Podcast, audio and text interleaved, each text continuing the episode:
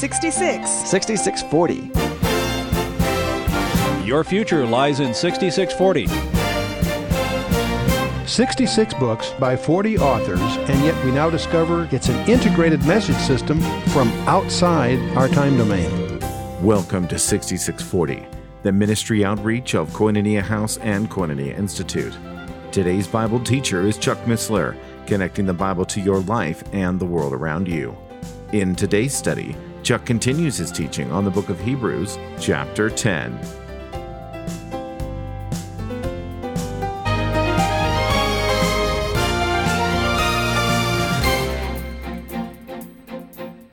The sacrifice of Jesus was a voluntary sacrifice, it came with obedience.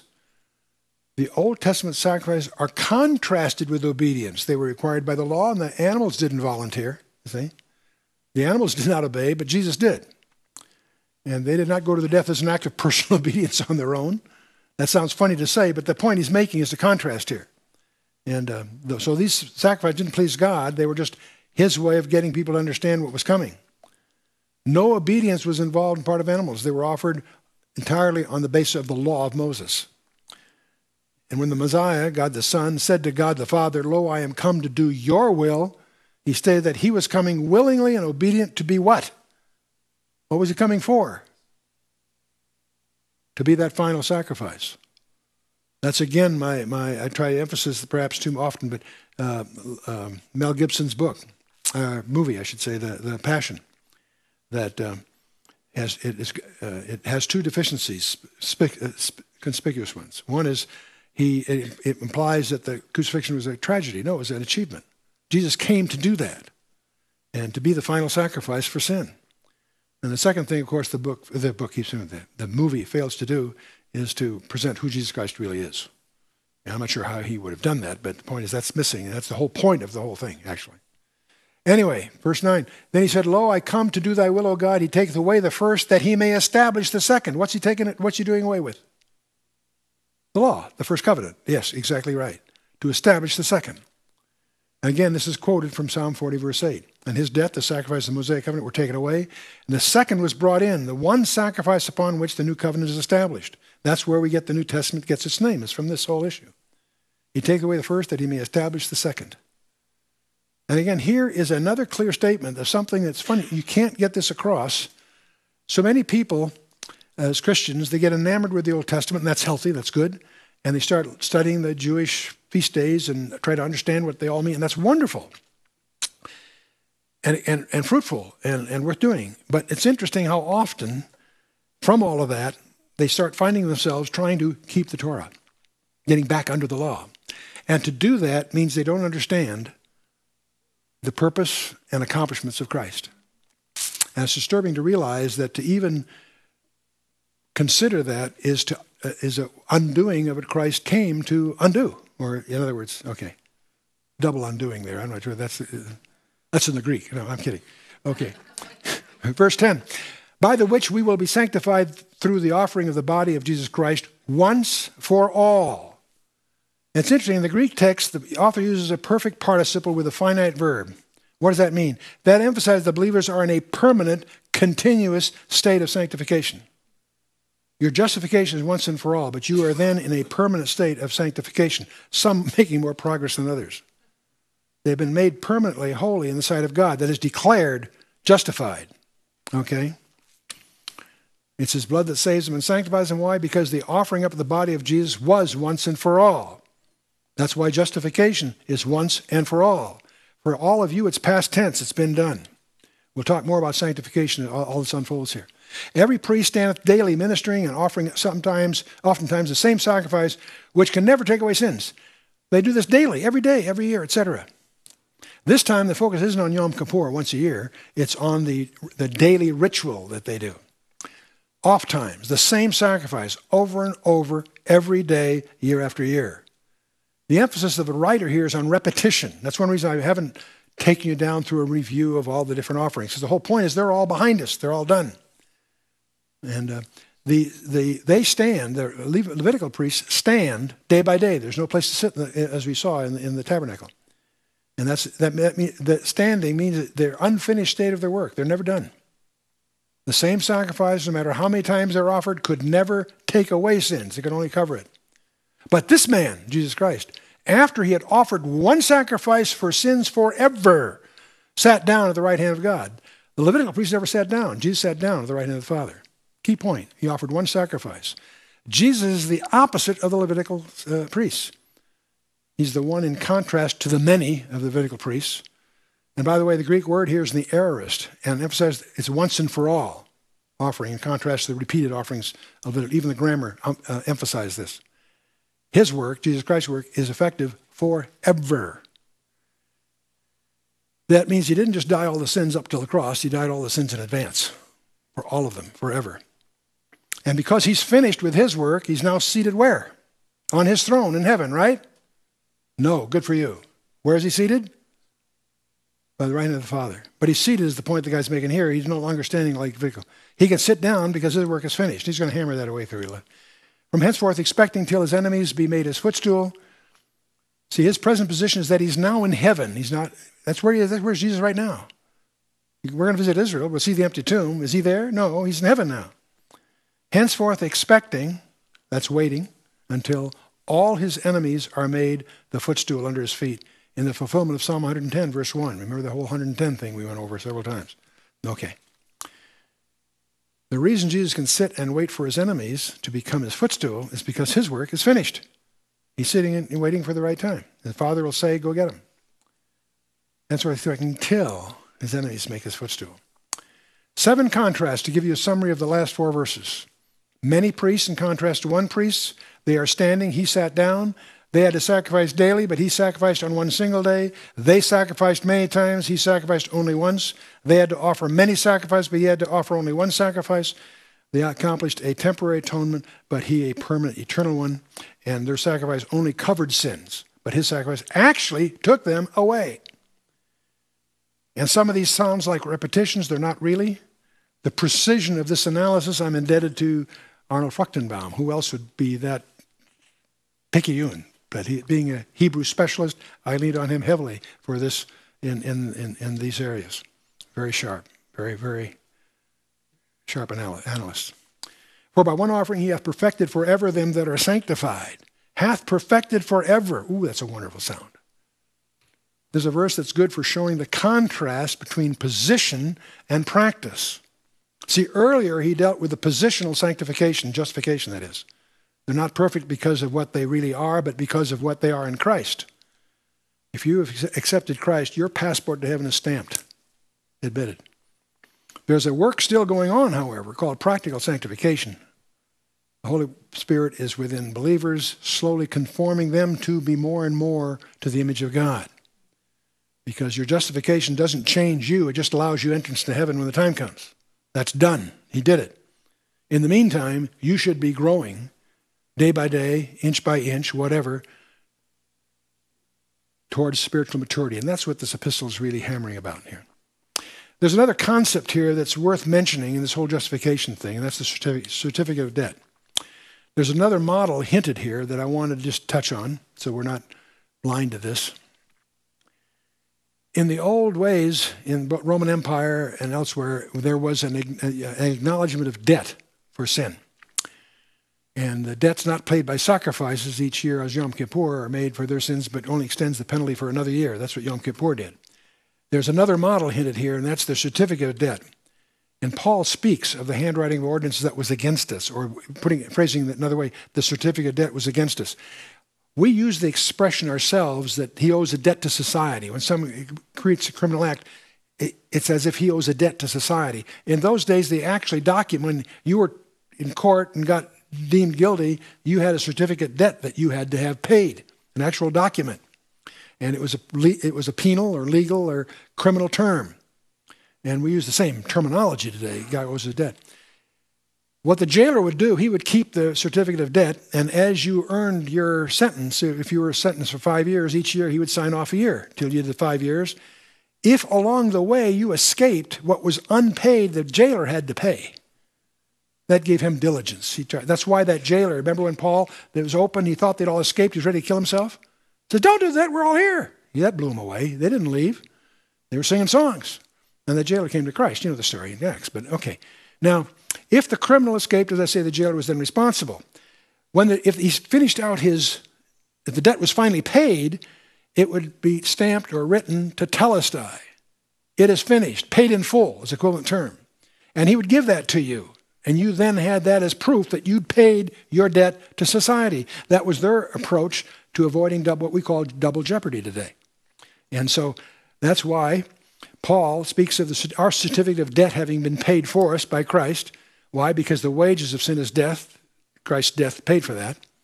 And he did it in full. On the cross, the, his last words on the cross were tetelestai, paid in full, which in the King James, of course, is, it's translated, it is finished. And so our paid in full debt is discussed here because that debt is acknowledged and rolled, their debt in the Levitical thing is, is rolled over each year. Ours is paid once and for all. How precious that is. So let's continue in verse 15. Whereof the Holy Ghost also is a witness to us. For after that he had said before, This is the covenant that I will make with them after those days, saith the Lord. I'll put my laws in their hearts, and in their minds will I write them, and their sins and iniquities will I remember. How long? No more. He's a quoting, if you recognize the quote, is from Jeremiah, the New Covenant passage, Jeremiah 31 31. It's easy to remember. 31 is the number of God in the Hebrew, right? El. Jer- Jeremiah 31 31 is the, is the New Covenant verse, just a way to remember that. Holy Ghost is a witness to us. And, and 31, it's all the way from 31 through 34.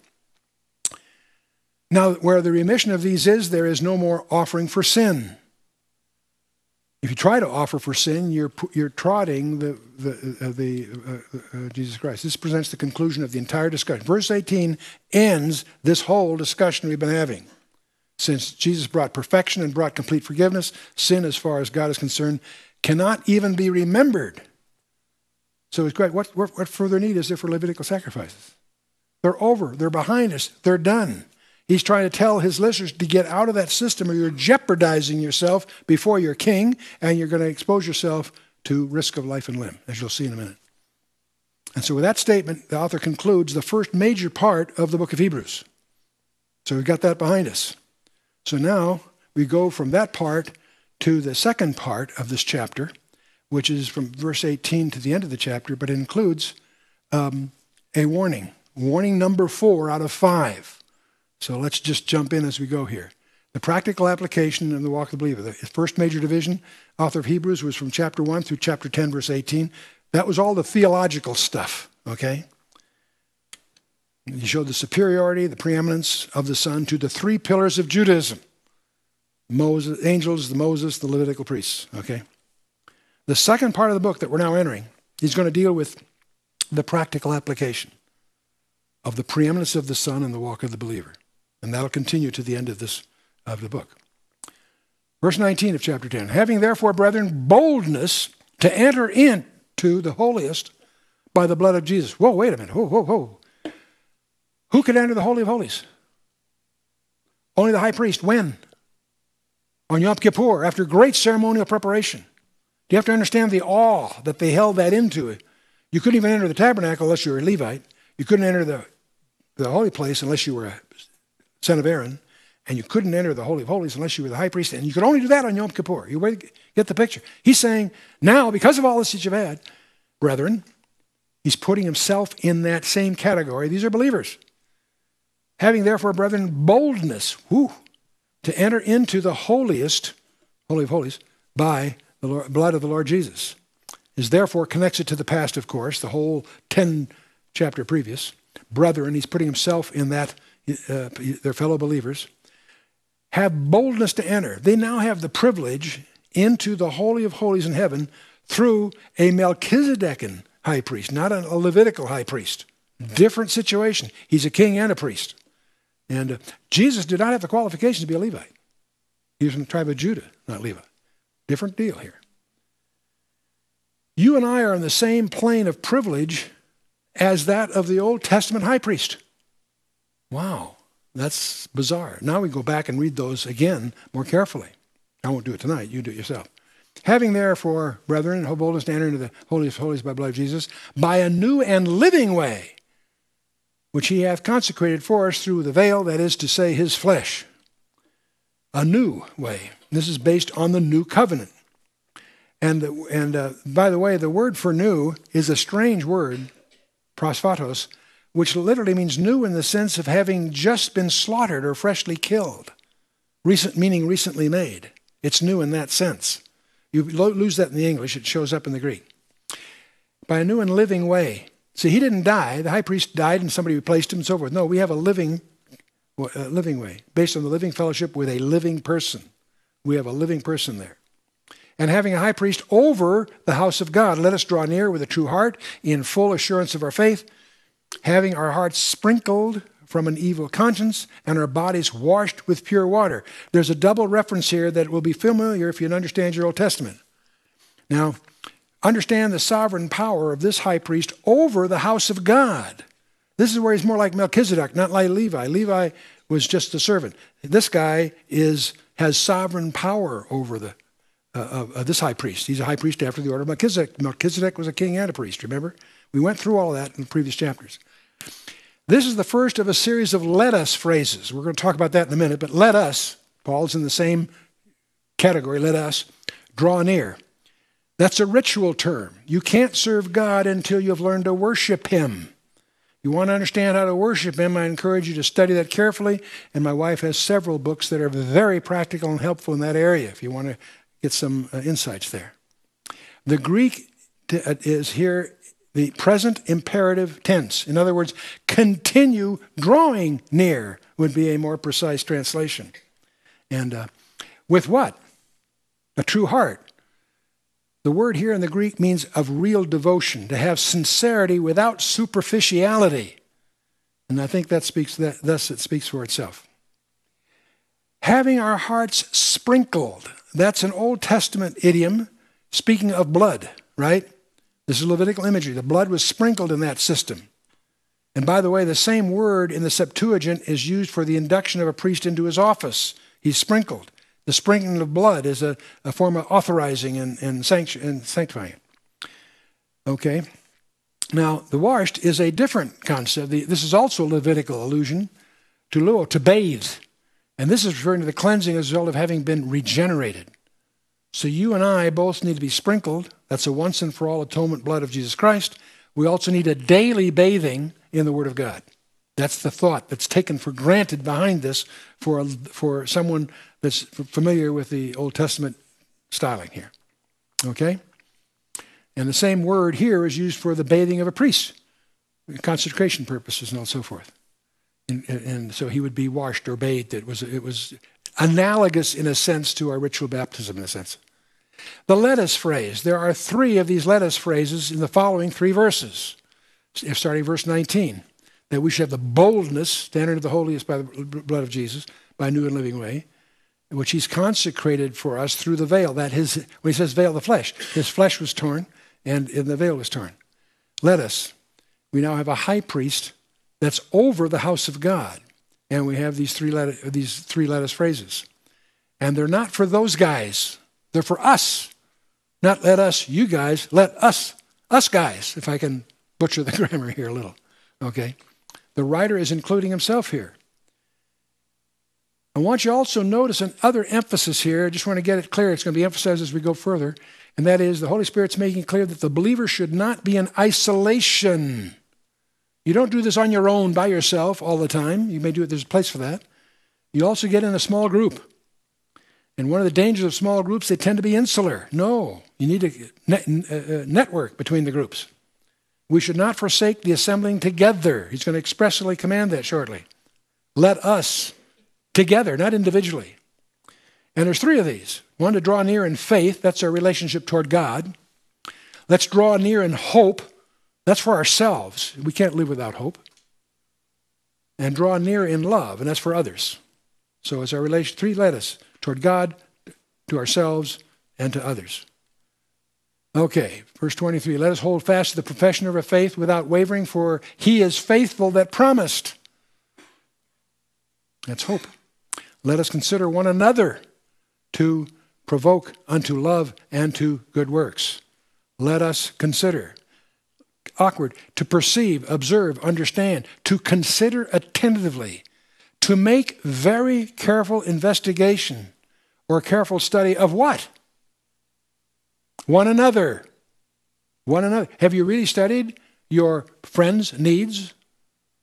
There's an invitation here for us to seriously investigate, do a careful study, consider attentively one another. Why? To provoke unto love and good works. The way to show love to the brethren is by doing good works for them. Talk's cheap, right? Not forsaking the assembly of ourselves, here it is expressly, often quoted verse, very important to understand. Not forsaking the assembling of ourselves together, as the manner of some is, but exhorting one another, and so much the more as ye see the day approaching. Interesting emphasis here. The quote, this verse is often quoted, forsake not the assembling of ourselves. Notice what the emphasis is. When is this most important? As you see the day approaching. It shouldn't surprise us to see the real body of believers increasingly meeting in homes, businessmen after breakfast on Thursdays, whatever, finding small groups to get in the Word of God. We're finding them not they're they're they're they're not they're assembling themselves together, and as they see a day approach, it'll increase. Not forsaking that, and uh, as the day approaches, it's the end times where we need to stick together, abandoning our divisions over non-essentials. And I love the quote that my wife has in her ministry lobby. It's a quote from Augustine that in in uh, essentials in essentials unity in non essentials, liberty. But in all things, agape. That's attributed to Augustine, but I think it makes it, it, it's, it's, it says it all. We're going to include that in our handbook next time as our, we have our statement of faith, but right, we'll say our philosophy approach. I think we'll call it something like that.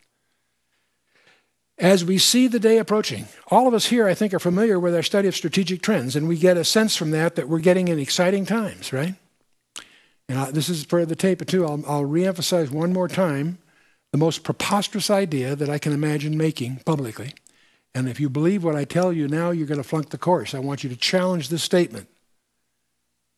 Now, I'm going to suggest to you that you and I are being plunged into a period of time about which the Bible says more than it does about any other period of time in human history, including the time that Jesus walked the shores of Galilee or climbed the mountains of Judea. Now, to challenge that preposterous statement, you've got to do two things. You've got to find out what the Bible says, not what Chuck Missler says or whoever. Find out for yourself what the Bible really says. That's not hard to do. It takes a little work, yes. Second thing, used to be hard, is not today. Find out what's really going on. And you won't do that on the 10 o'clock news. You need to do a little homework. And there are resources around. That's one reason we have our proprietary database for all our students and all of that, to be able to do that quickly and with penetration and with relevance. But the more you know about what's going on, and the more you know your Bible, the more you realize there's a convergence, not of one thing, of over a dozen that are converging on their near horizon. I'm not setting dates, I'm just saying it's still time. There's still opportunities to improve your own report card before the king returns. And so now the listeners of this epistle were approaching 70 AD, the judgment of Jerusalem, where the temple was destroyed. Because of what? Because the national rejection of their Messiah. Jesus so identifies it in Luke 19 at the triumphal entry. He wept over Jerusalem because you didn't recognize this thy day, the day that was specifically uh, anticipated to the very day by Gabriel some five centuries earlier.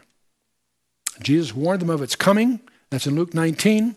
And it amplified in Luke 21. He told them specifically that this generation would not pass. And 38 years later, the same period of time of the generation in, in, in the wilderness, 38 years later, on 70 AD, it was destroyed. And over a million and a half men, women, and children were slaughtered by the Romans in that dreadful siege. The Christians that followed Jesus' instruction had retreated by his instruction to Pella over in Perea. And according to Eusebius, the recording in the third century, not one Christian was killed out of that million and a half that were slaughtered because they followed instructions. Okay, well, now we're going to approach the end of chapter 10. But we're going to be dealing with the fourth of five of these warnings we've been talking about. The intensity of each warning gets more serious. This one is about willful sin. It speaks of fiery judgment and sore punishment. This is getting, the language is getting tougher and tougher. The reference here, the context, is the writer's allusion to end time events. Understand that. What is, what happened? Eh, what's the next thing we're looking for? The harpazo, rapture, as it's called, right? What's the next thing that happens after the rapture? Judgment seat of Christ. And that is really in the, the, the forefront of what's in the mind of the writer here. These subjects have been in his forefront from the beginning of this epistle all the way through. And the author includes himself when he speaks of we in all of these things. He says, if, if we sin willfully after that we have received the knowledge of the truth, there remaineth no more sacrifice for sins. Wow. The naive reader out of context, that sounds like you can lose your salvation. That's not what the subject's all about. Four, because of what he just said, if you will. He's anticipating the apostasy that was just warned of. Okay? If we sin willfully, that's a conditional, circumstantial participle in the present tense. It means a continuing action. It's actually the willfully's in front in the Greek, which is a way of making it even more intense. He's not dealing with one simple, isolated act of sin, but what he's talking about here is a specific sin that is habitually, deliberately committed, is the, is the thought here. He's abiding in that sin, if you will.